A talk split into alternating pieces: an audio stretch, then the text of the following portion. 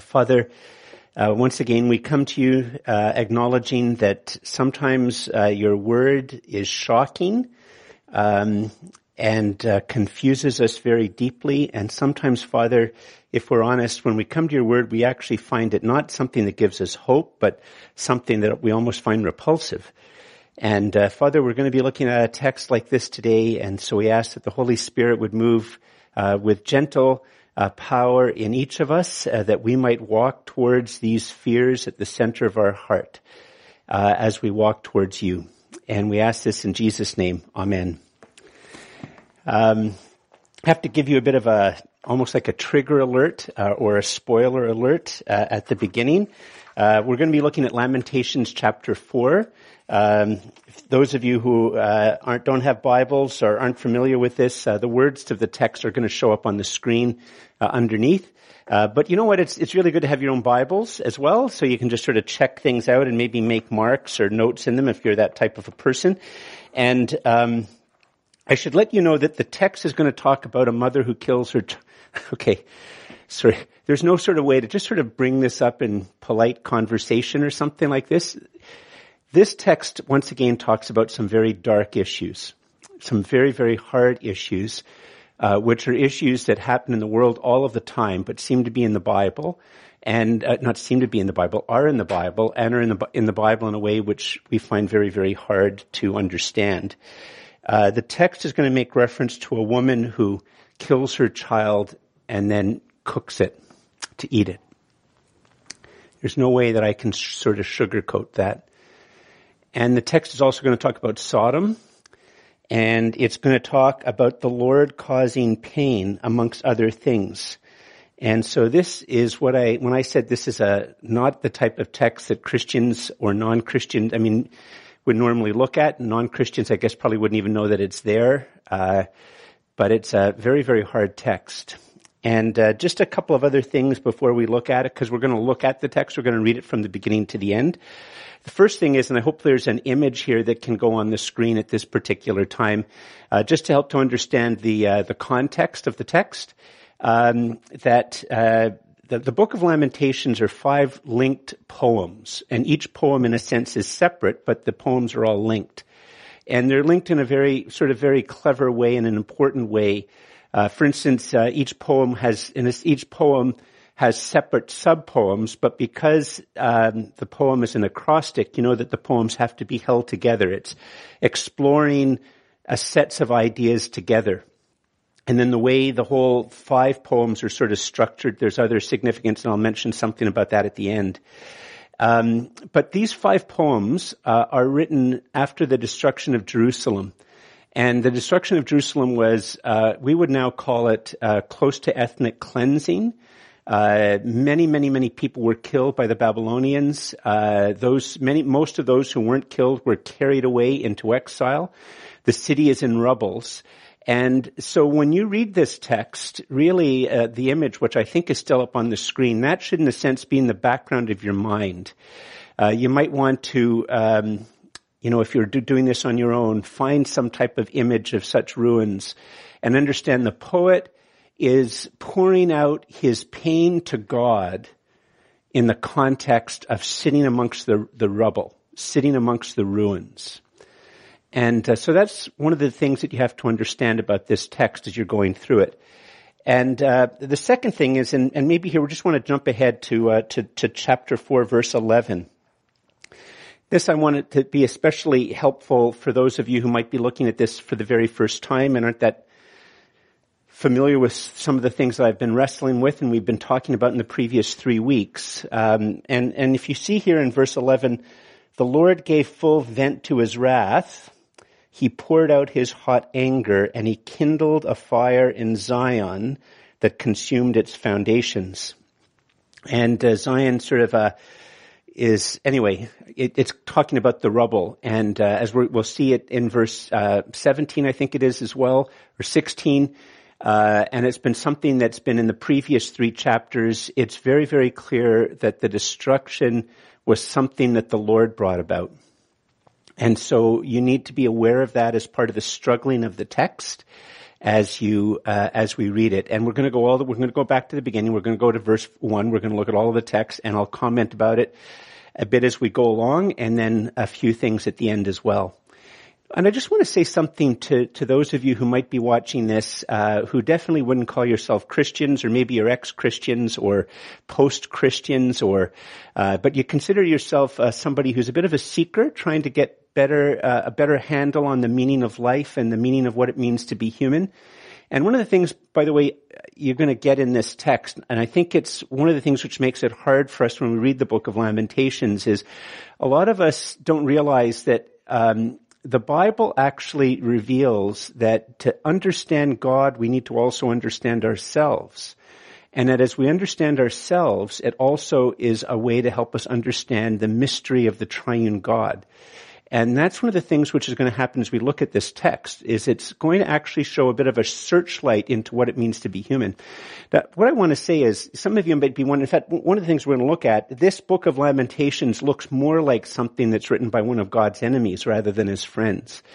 It looks more like a chapter that's written by a deconversion in a deconversion blog, or a I gave up religion blog, or why I am an atheist blog. And it looks as if it's evidence against the Christian faith.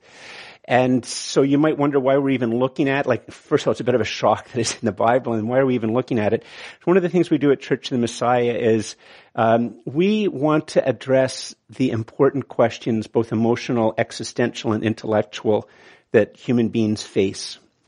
And we don't ever want to try to present Jesus as Lord in a way where, I don't know, God has this wonderful plan for your life, and we say all this, and there's all this glittery stuff, and we sort of hide and cover up the stuff which seems to go against it, or the stuff which is going to be very difficult. That's one of the reasons why we preach through whole books of the Bible as a general rule. There's no fine print. There's nothing hidden. And if you are at all involved in a bit of a spiritual quest, we'd love it if you connected with us. We'd love to have conversations with you to see what we can do to help you with that, to be challenged by your questions. If you have questions about the sermon, I can't promise to answer all of them, but feel free to email the church, and I will take that into account as I preach. We don't want to walk away from problems or questions. We want to listen to good questions. We want to look at good problems. We want to walk towards them. And so if you're at all a seeker, please feel free to connect with us. But let's get into the text. Cannibalism, Sodom, God causing pain. Let's look. Chapter 4, verse 1. And here's how it begins. How the gold, how the gold has grown dim, how the pure gold is changed. The holy stones lie scattered at the head of every street.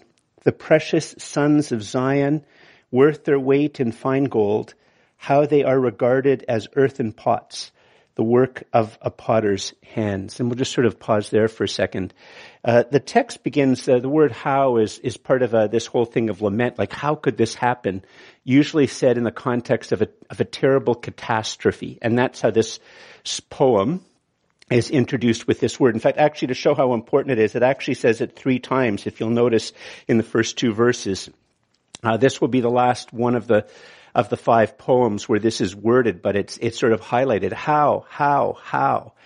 And the image of the gold and the pure gold and the holy stones, or the precious stones, being scattered everywhere, that's just talking about the fact that human beings are very precious. It's an imagery to try to communicate that human beings have a great worth. And yet, even though that human beings have a great worth, they're being treated as if, if you just took the cheap type of pottery, maybe you're going to get your kid or your grandkid or your best friend, excuse me, a bit of a frog in my throat, and you're going to maybe get them into pottery, and you get the cheapest clay, and you get them their pottery thing, and they try their little experiment, and then it's, it dries, but it's a complete and utter disaster, and a disaster in a way that isn't even cute. If it's a kid and you want to keep it, and it just gets shattered, and the shards. And so what's being talked about here at the very, very beginning is how, that human beings who are of very, very precious should be understood as if they're gold, as if they're precious and holy stones, are being treated the same way that you would treat the shards of the cheapest pottery clay after it's been broken. That's the imagery here which launches this first section, which is the first 10 verses. And it's going to culminate with this terrible image of a mom having killed her child, cooking the child to eat it. The first 10 verses are one literary unit in the original language. Let's look at verse 3. Even the jackals offer the breast. They nurse their young, but the daughter of my people has become cruel, like the ostriches in the wilderness. And when it says here, the daughter of my people, it's not just saying as if women have become cruel. One of the things all the way through this is that God's people are always, there's feminine imagery to refer to God's people, to the human race. And so when it says the daughter of my people, it's not saying, oh, why, look how evil women are. It's not like that at all. It's, in fact, the way to picture humanity is feminine, and the way to picture, in a sense, redeemed humanity is feminine. So that's what's going on here. But notice that the part of it is that the people have become cruel. Verse 4, the tongue of the nursing infant sticks to the roof of its mouth for thirst. The children beg for food, but no one gives to them. In fact, part of the way that you see the deep cruelty of the people and the self-centeredness of the people is the way they handle the most weak and the most vulnerable, the way they handle children. Verse 5, those who once feasted on delicacies perish in the street. Those who were brought up in purple embrace ash heaps. And the significance of purple is that in the ancient world, when this was written, only the very rich could afford things which were dyed in the color purple. And so it's that's the it's just one of those little type of images that archaeologists and anthropologists, etc., now know. So that's the imagery there of those who were brought up in very, very, very poor places are now also, rich places are now reduced to great poverty. Verse 6, and here there's a bit of a, if you have a good Bible, you'll notice a little note with two of the words, and I'll explain the significance of it for you. For this chastisement of the daughter of my people has been greater than the punishment of Sodom, which was overthrown in a moment, and no hands were wrung for her. And the word chastisement, it's one of just things in the original language, the word chastisement can also mean evil or sin or iniquity. And the word punishment can also mean evil or sin or iniquity. And so what the thing is that the author is doing, it's a very, very clever thing. Just as in English, we have ways, usually it's used with sexual things and jokes, double entendres, where they're making a comment on one level and others understand that it's probably making a reference to another level. Often, in children's movies, not that they'll have these sexual entendres, but there'll be some joke that kids will laugh at, but there's another sense of the words that the adults will get and they'll also laugh at that. And that's what's going on here, but not in a way to make a joke. Is that there's this connection between both the punishment, the sin or the evil that the people have done, and the punishment that the people have received. And for the writers, Sodom is the example of the worst possible city. Not just in sexual matters, which I'm not going to get into in this sermon. You can look at some of my other sermons on that. In fact, I think one of my sermons in Colossians, I dealt with it just recently. But it's also in terms of how the bloodthirstiness, if you look at other texts, it's also to do with the cruelty of the people, the way they treated the weak and the helpless, the sheer lust for power and conquest, which was of such an evil matter that the city was destroyed by God. And so we see here, look at verse 6 again. For the chastisement of the daughter of my people has been greater, or the evil of the daughter of my people has been greater than the punishment of Sodom, or the evil of Sodom, which was overthrown in a moment and no hands were wrung for her. Her princes, this is now referring once again to Israel, were purer than snow. And by the way, this isn't an anti-Semitic text, because it's a part of, our Jewish friends call this the Torah or the Tanakh, and we Christians call it the Old Testament. And the poet is Jewish, and so it's part of the Jewish scriptures. So this isn't an anti-Semitic text if you're sort of puzzled by it. Verse 7 again, her princes were purer than snow, whiter than milk. Their bodies were more ruddy than coral. The beauty of their form was like sapphire. Now their face is blacker than soot. If you've ever been to Israel and you've been there in the sunny weather, It's picturing people who have no shade. And because they're reduced to living under the elements, their skin has just become unbelievably darkened and blackened from the sun. And of course, with the starvation and the lack of being able to wash that's befallen them. Now their faces blacker than soot. They are not recognized in the streets. Their skin has shriveled on their bones. It has become as dry as wood. Happier were the victims of the sword than the victims of hunger who wasted away, pierced by lack of the fruits of the field. The hands of compassionate women have boiled their own children. They became their food during the destruction of the daughter of my people. Now that's just a horrific image. And it's a horrific image which could come from the news, although I think even news outlets, if that happens in different places of the world, they probably wouldn't show it. It would be too horrific for the news. Might even be too horrific for YouTube and social media. And you can see how reading these first 10 verses, it sounds more like something that's been written by to provide evidence against the Lord's existence. But you have to think about this most horrific detail is also the most telling. Because you have to ask yourself, who or what caused that woman to kill her own child to eat it? It's very clear within the text that the Lord didn't do that. In fact, as we're going to see as the text goes on, one of the things which actually makes it very, very hard for postmodern and modern or post-truth people like us to get our minds around the Bible is actually, even when it talks about the sovereignty of God, which the book of Lamentations does, there is no system of thought, no spirituality, no religion that so maintains the importance and the centrality of human freedom as the Scriptures.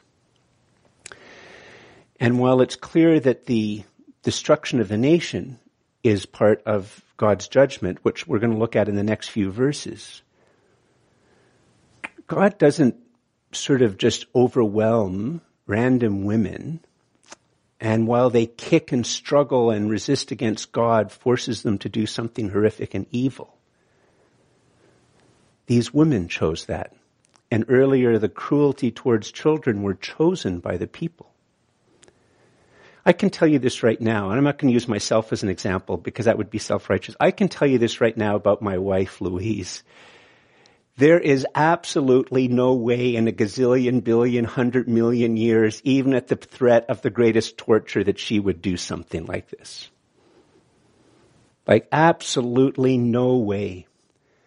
She would give every last bit of water, every last bit of food to care for her child or her grandchild or other people's children. You see, the judgment of God also reveals. And that becomes scary. Because all of a sudden, you see, we've been looking at this text as an indictment of God. But if you understand that this is talking about what human beings do, the cruelty that we human beings can do, you realize that all of a sudden, it's inviting us to have a searchlight look at our own hearts and the hearts of the human condition.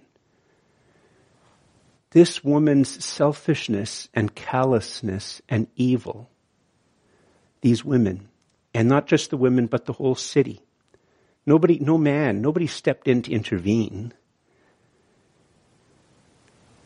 And we all know that human beings are possible of such great evil. And some of us might say, well, I would never do that. And as I said, my wife would never do that. That's why we have to look at this text and say, whoa, what's going on?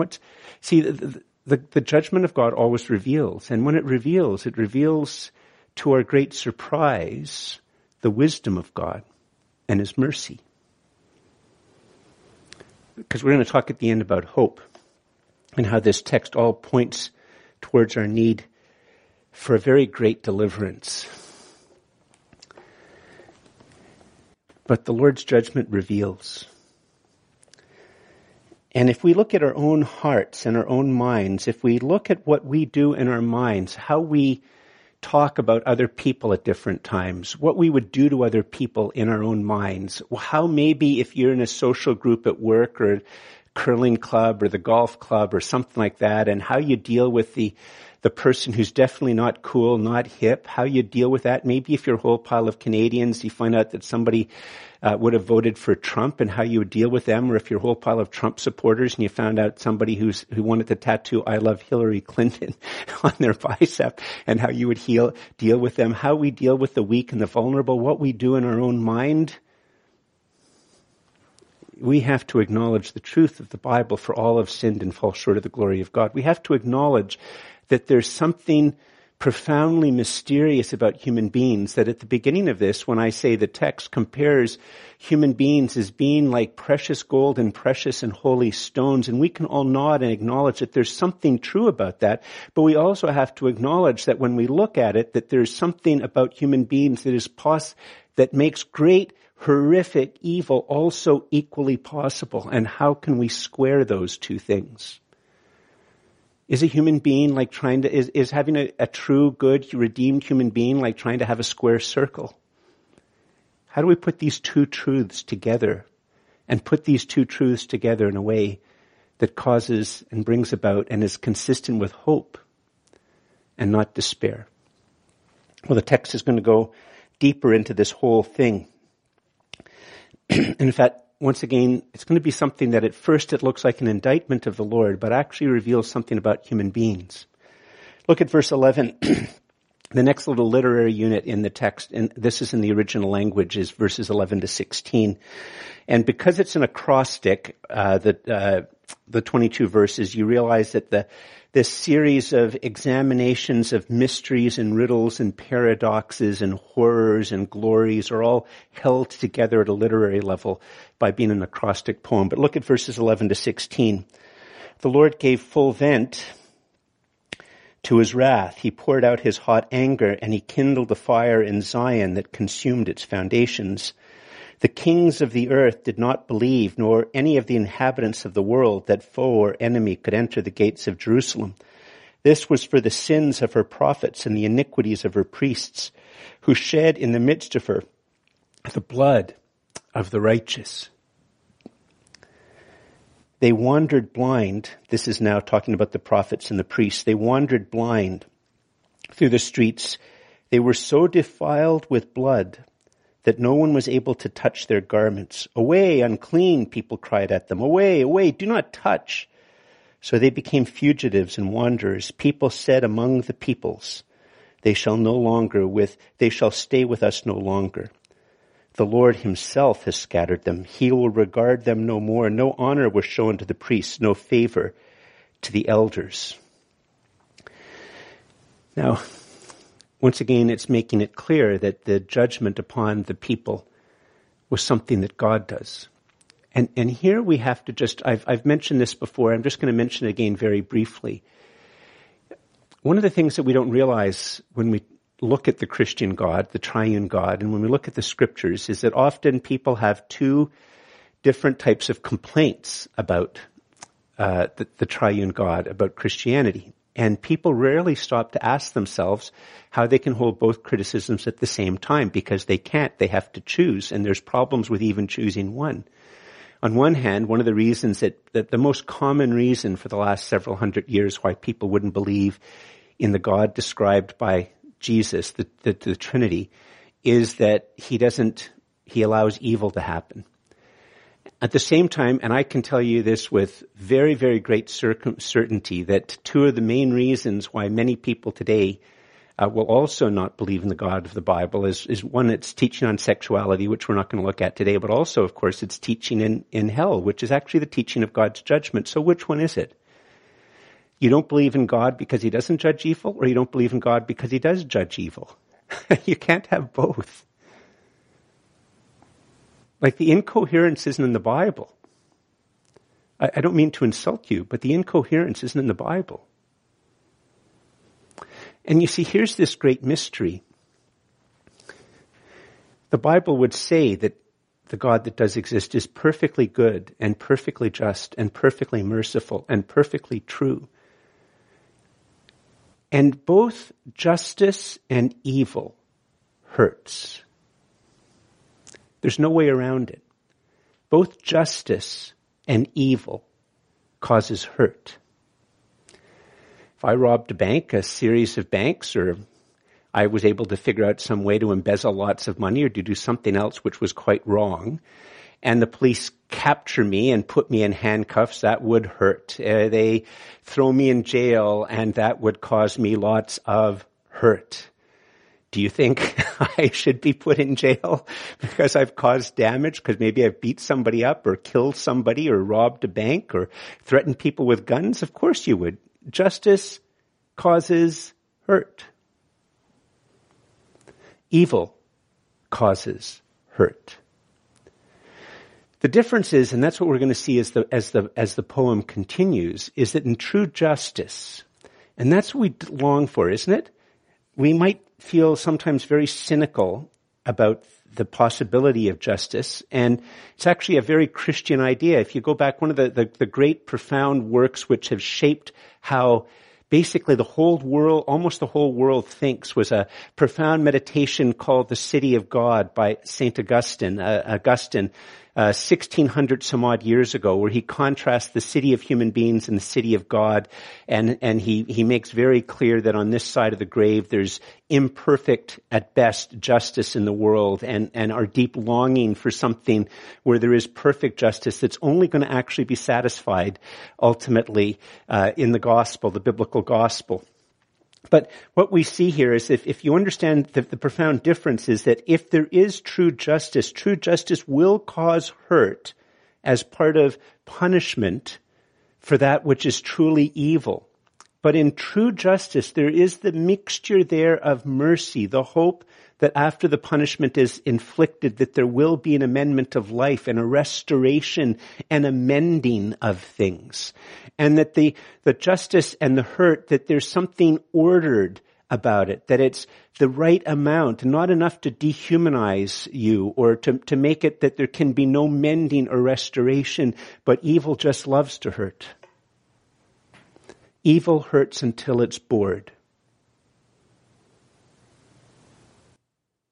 Evil hurts until it's bored.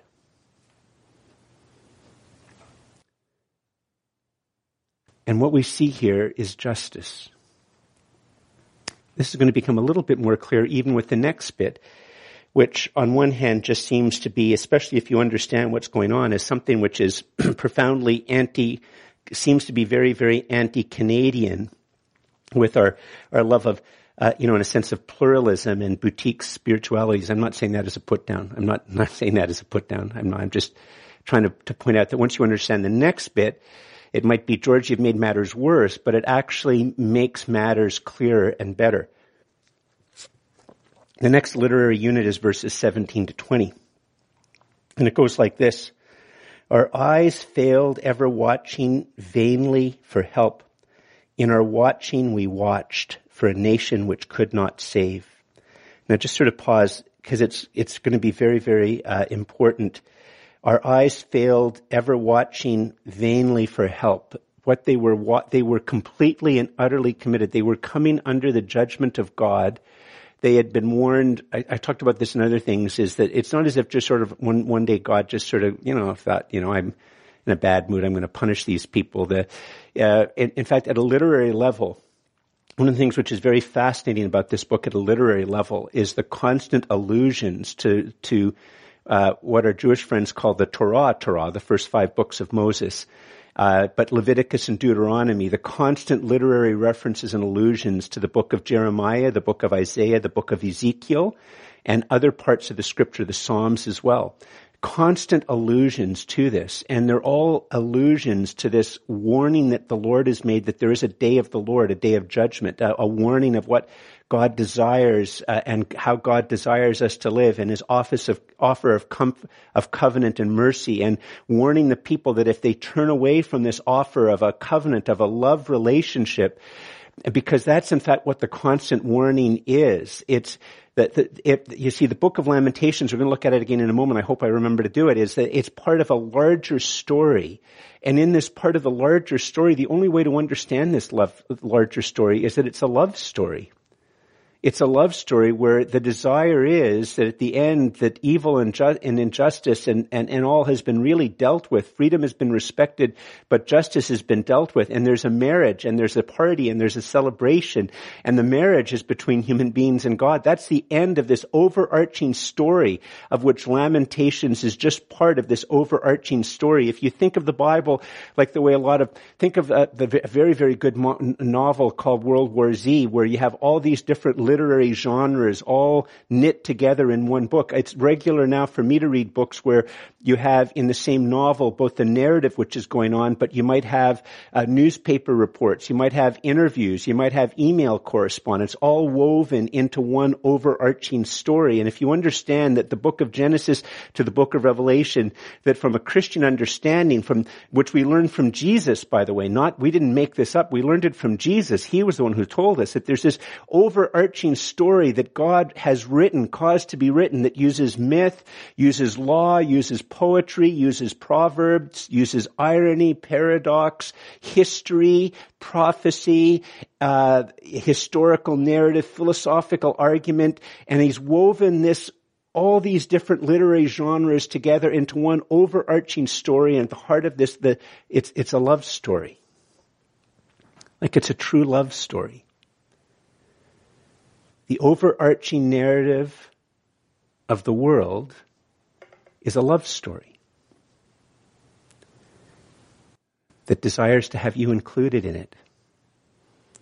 And so if you go back here to verse 17, which I have to read the 17 to 20, our eyes failed, ever watching vainly for help. Vain, the image of vain is a perfect image right now in the original language. It's actually vapor. So actually, if you go outside and you can see your breath, and you can only see your breath for the briefest of moment, that's, in a sense, the image which is being used here. They're looking for help, but it's what they get is just, it has the substance, the solidity, the helpfulness of the breath that you see on a cold winter's day, which is no help at all. That's not, so you can't build a house on that. You can't build your life on it. It lasts the briefest of seconds. And they were completely and utterly, notice in our watching we watched, in the original language, it's an intensification of this. It's showing that no matter what starts to happen to them, no matter how the warnings that God has given for generations and generations through all sorts of different means, through law and through prophets and through miracles, through story, through all of these things, that no matter how strong they've been, no matter how present they've been, what is their response is not to go back to the Lord, but to, in fact, to be completely and utterly committed to looking everywhere else. And the thing, and here's the anti-Canadian, not anti-Canadian, it's just a challenge, is it's not just that they're looking, it's not like as if in our days we're trying to get the United States to come in and save us, or maybe Britain to come in and save us, or Australia or Belgium or something like that, or Nigeria. It's the nations. In the ancient world, there's no distinction between the gods and the nation. It's not just the people, it's their gods. They are looking to every other god created nation, God ruled, God suffused, God infested, God grounded, God permeated, God and goddess permeated people group. They've been completely and utterly committed to finding it there somewhere else. And here's where, before I read the rest of the other verses, here's the big question. You see, if you understand that the living God is actually inviting you into a love relationship with himself that will go into all eternity. Well, here's maybe a way to get at what the significance of it is here. This would be a question for George. I'm George, if you've forgotten my name. George, would you rather have Louise and be poor, or lose Louise and be rich? Maybe you're in a troubled marriage or in no marriage, and you can't relate to that. You have a little baby. Would you rather have that baby and be poor, or lose the baby and be rich? Now, if you even think about that, that says something very, very, very, if you even pause for an instant to question it or wonder about it, that shows something about your heart.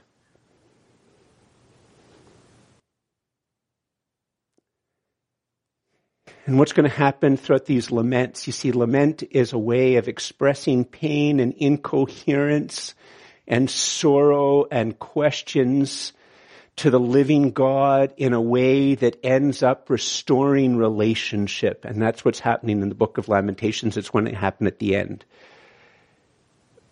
Now imagine, you know, a couple, and you're on the couch, and one of you gets this question, and you think to yourself, you know, Bob is on the couch and Sue's beside him. And Bob thinks, well, you know, maybe I would choose riches if I had to, you know, if there's a choice between Sue and riches, I would choose riches. And Sue's thinking, oh, I would never choose riches. I would choose Bob. And afterwards you get talking and Bob says, well, actually, I think I would choose riches. Do you think Bob would come under judgment from Sue? Not just for a moment, but for a long time. And whose side would you be on? Nobody is going to be on Bob's side. You're all going to be on Sue's side. Listen to this. Our eyes failed, ever watching vainly for help. In our watching, we watch for a nation, a God who could not save. That's why it's vapor. In fact, the nations dogged our steps so that we could not walk in our streets. Our end drew near. Our days were numbered, for our end had come. Our pursuers were swifter than the eagles in the heavens. They chased us on the mountains. They laid in wait for us in the wildernesses. The breath of our nostrils, the Lord's anointed, was captured in their pits, of whom we said, under his shadow we shall live among the nations. And he was pursuing other gods. See, you begin with this poem of great horror, and it takes us into unexpected places, doesn't it? That if you don't just read it shallowly and dismiss it, thinking, yeah, check off a box, more reasons to dislike the triune God, but actually start to realize it's saying something very profound about what it means to be a human being and the nature of reality. And this comes out at the end with the final literary unit, which is verses 21 and 22. And the first part of verse 21, it's not as obvious in English, but it's irony. Okay, it's irony. You know, it's as if you say to your best friend who thinks that it's a really smart way of dealing with their problems to drink a 2-4 and go driving, or drink a 2-4 and play with a loaded gun. And you give up on them and say, yeah, sure, go ahead. That's going to work real well. Okay, you have to understand that's what's going on here with the first little part of it. Rejoice and be glad, O daughter of Edom, who dwell and you who dwell in the land of Uz.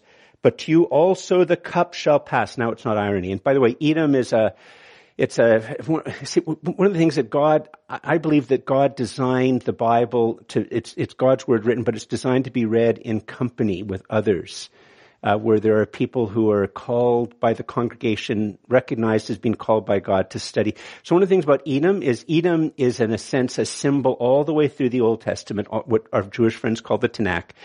It's those who hate, those who belong to God, who want to belong to God. The Edom is like a symbol. It's like one of those 50s Westerns where you have the black hats and the white hats. You know, the black hats are the bad guys. When you see Edom generally in the Old Testament, it's not just describing a people group, it's a symbolic word as well. It's a black hat. It's in a sense like if we say Wall Street. And Wall Street isn't just mean a street. We know that it means capitalism, it means big business, it means finance, it means all these other things. And that's the same thing here captured by Edom. Okay, the nations. Now, this is the end. This is where we actually see something like hope emerging at the end of these reflections. It's not the full hope that it, anyway, let's read it again. Rejoice and be glad, O daughter of Edom, you who dwell in the land of Uz. Now the irony ends. But to you also the cup shall pass. You shall become drunk and strip yourself bare. The cup is an image of God's judgment. You know, I've shared this before in other contexts. Those of you who really love fantasy movies, this is, you have the type of image. And you know, if you watch fantasy movies, you might see somebody trying to capture all of the power of demons or all of the power of evil. And it, And the magician or whatever, the evil magician has this power that all of the evil, all of the demons, it becomes usually something black and terrible, and they're able to put it into some cup that can be drunk. And that's the image which is coming here.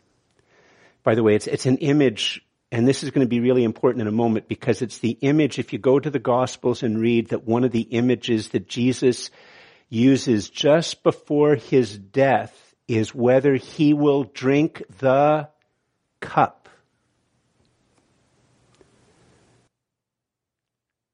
It's a case where Jesus' prayer, God says no to Jesus' prayer. Jesus says, Father, if it is possible, take this cup far from me. And we know that that does not happen. God does not say yes to Jesus' prayer. God says no to Jesus' prayer. And how you understand the crucifixion is that in Jesus' death upon the cross, he is drinking this cup of the evil of the world.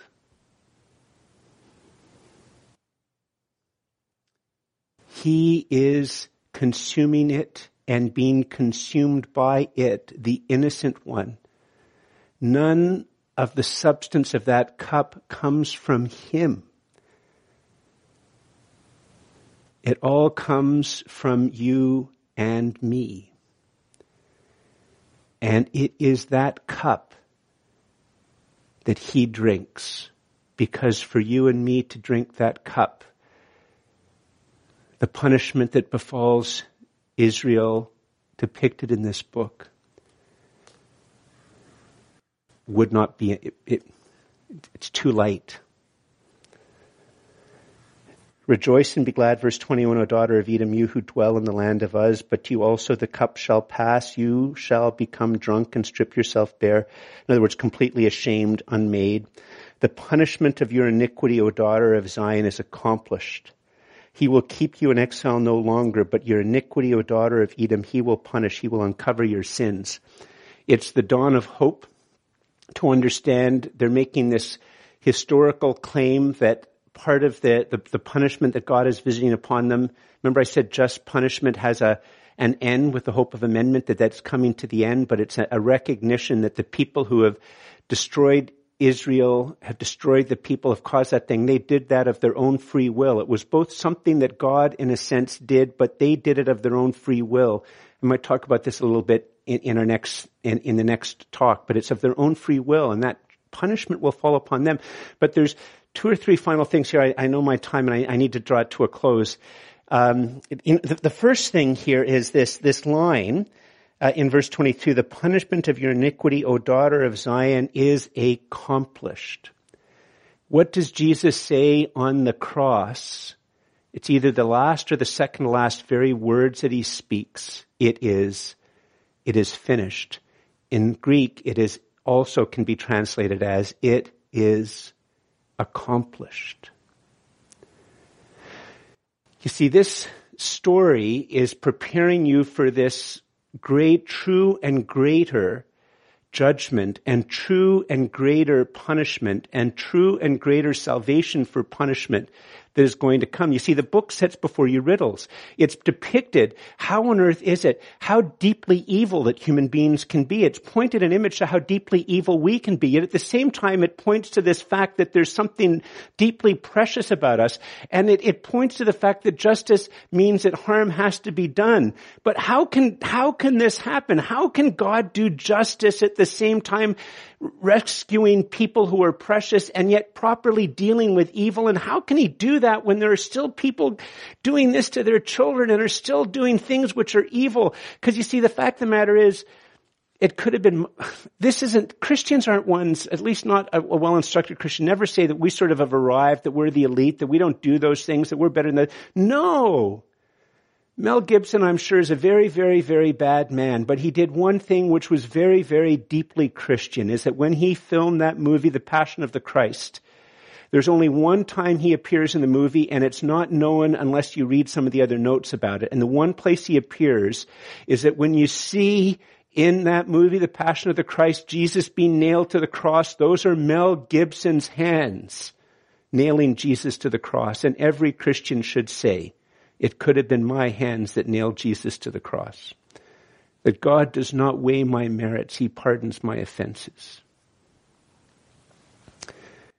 And this is pointing to a true and greater thing, and a true, and just as this judgment happens in history, this mighty thing that God does happens in history. It happens in real life. That's why what Jesus does on the cross, he who is blameless and perfect, he who contributes nothing to the cup of God's wrath, he drinks this cup of God's wrath. And while he's, just as before he dies, he says, it is accomplished. The judgment that you deserve falls on him. The judgment that I deserve falls on him. And the relationship with God that I don't, that he deserved, but I don't, is offered to me because he dies in my place as my substitute, as my sacrifice. You see, it's pointing to a true and greater sacrifice, a true and greater grace, a true and greater justice, a true and greater mercy. That as you begin to understand it, you recognize that it's true as the deepest beauty, true as the truth of the best music, true as the best math, true as the best history, true as the best thing that happened in the real world, true as happens in the best emotional truths, that it's true in the deepest way that satisfies our longings and our yearnings. And it points to that great end. There's one other thing, just really in closing, for those of us who are in Christ, that I hope you get from watching all of this, from reading this book. Some of you, lovers of Jesus, are in the midst of ruins. And one of the things which is so powerful about this book is you have this high point of the steadfast love of the Lord never faileth, his mercies never come to an end, they are new every morning. Like it comes in the middle, but afterwards you're sort of expecting that there won't be any pain or anything like that. But we all know that pain just doesn't go away quickly. And this whole thing of Lamentations is there's this, in the heart-filled pain has this seed of hope that somehow God will accomplish this dealing with iniquity, and they could only hope that it would happen. We now know that it happened, but we get this profound invitation that when you understand that Jesus has died for you, that he is dealt with all that separates from God, that when you put your faith in him, you become his child by adoption and grace. You have the freedom and permission when in the midst of your ruins, in the midst of your pain, to express your pain to him, to point out the ruins of your life, to pour out your heart to him. You don't have to wait till you've accomplished some type of dealing with your emotions or some type of spiritual breakthrough or some type of great peace. You can pour out your heart, pour out your incoherence. He's not waiting for you to be coherent. He's just waiting for you to talk to him. That his grace will start to shape your pain. You see, one of the things about the text, if the acrostic in chapter 1 and chapter 2, acrostic on steroids in chapter 3, chapter 4, the acrostics are 1/3 less. And by the end, which is a final prayer, the acrostic structure is broken down. Pain doesn't just go away right away. You can pour out your heart to Jesus. Friends, if we're going to close in prayer, I just want to put out an invitation. If you're curious to know more about the way of Jesus, give us a call. We'd love to connect you with somebody, email. We'd love to connect you with somebody who'd like to talk about it. There's Bible study groups where you can ask your honest questions. We're going to be actually organizing something very soon called Christianity Explored. Hopefully within the next couple of weeks, where once again you can bring your honest questions and meet with others. And if this has touched your heart, there's no better time now than to call out to Jesus and say, Jesus, I need someone who understands the mystery and the paradox of what it means to be human. And that in the truth of history and the truth of poetry and the truth of beauty has actually solved the longings and the answers and the puzzles and the inescapable things about my life and heart to make me right with you. There's no better time now than just to call out to him and ask him to be your Savior and your Lord. Tell somebody you've done it as well. Let's just close this time with prayer. Father, we ask that the Holy Spirit would bring this word of yours deep into our heart, these truths deep into our heart, that you would both humble us but create within us a deep longing and yearning to know more of Jesus, to know more of you, Father, Son, and Holy Spirit, three persons, one God, forever and ever. And all God's people said, Amen.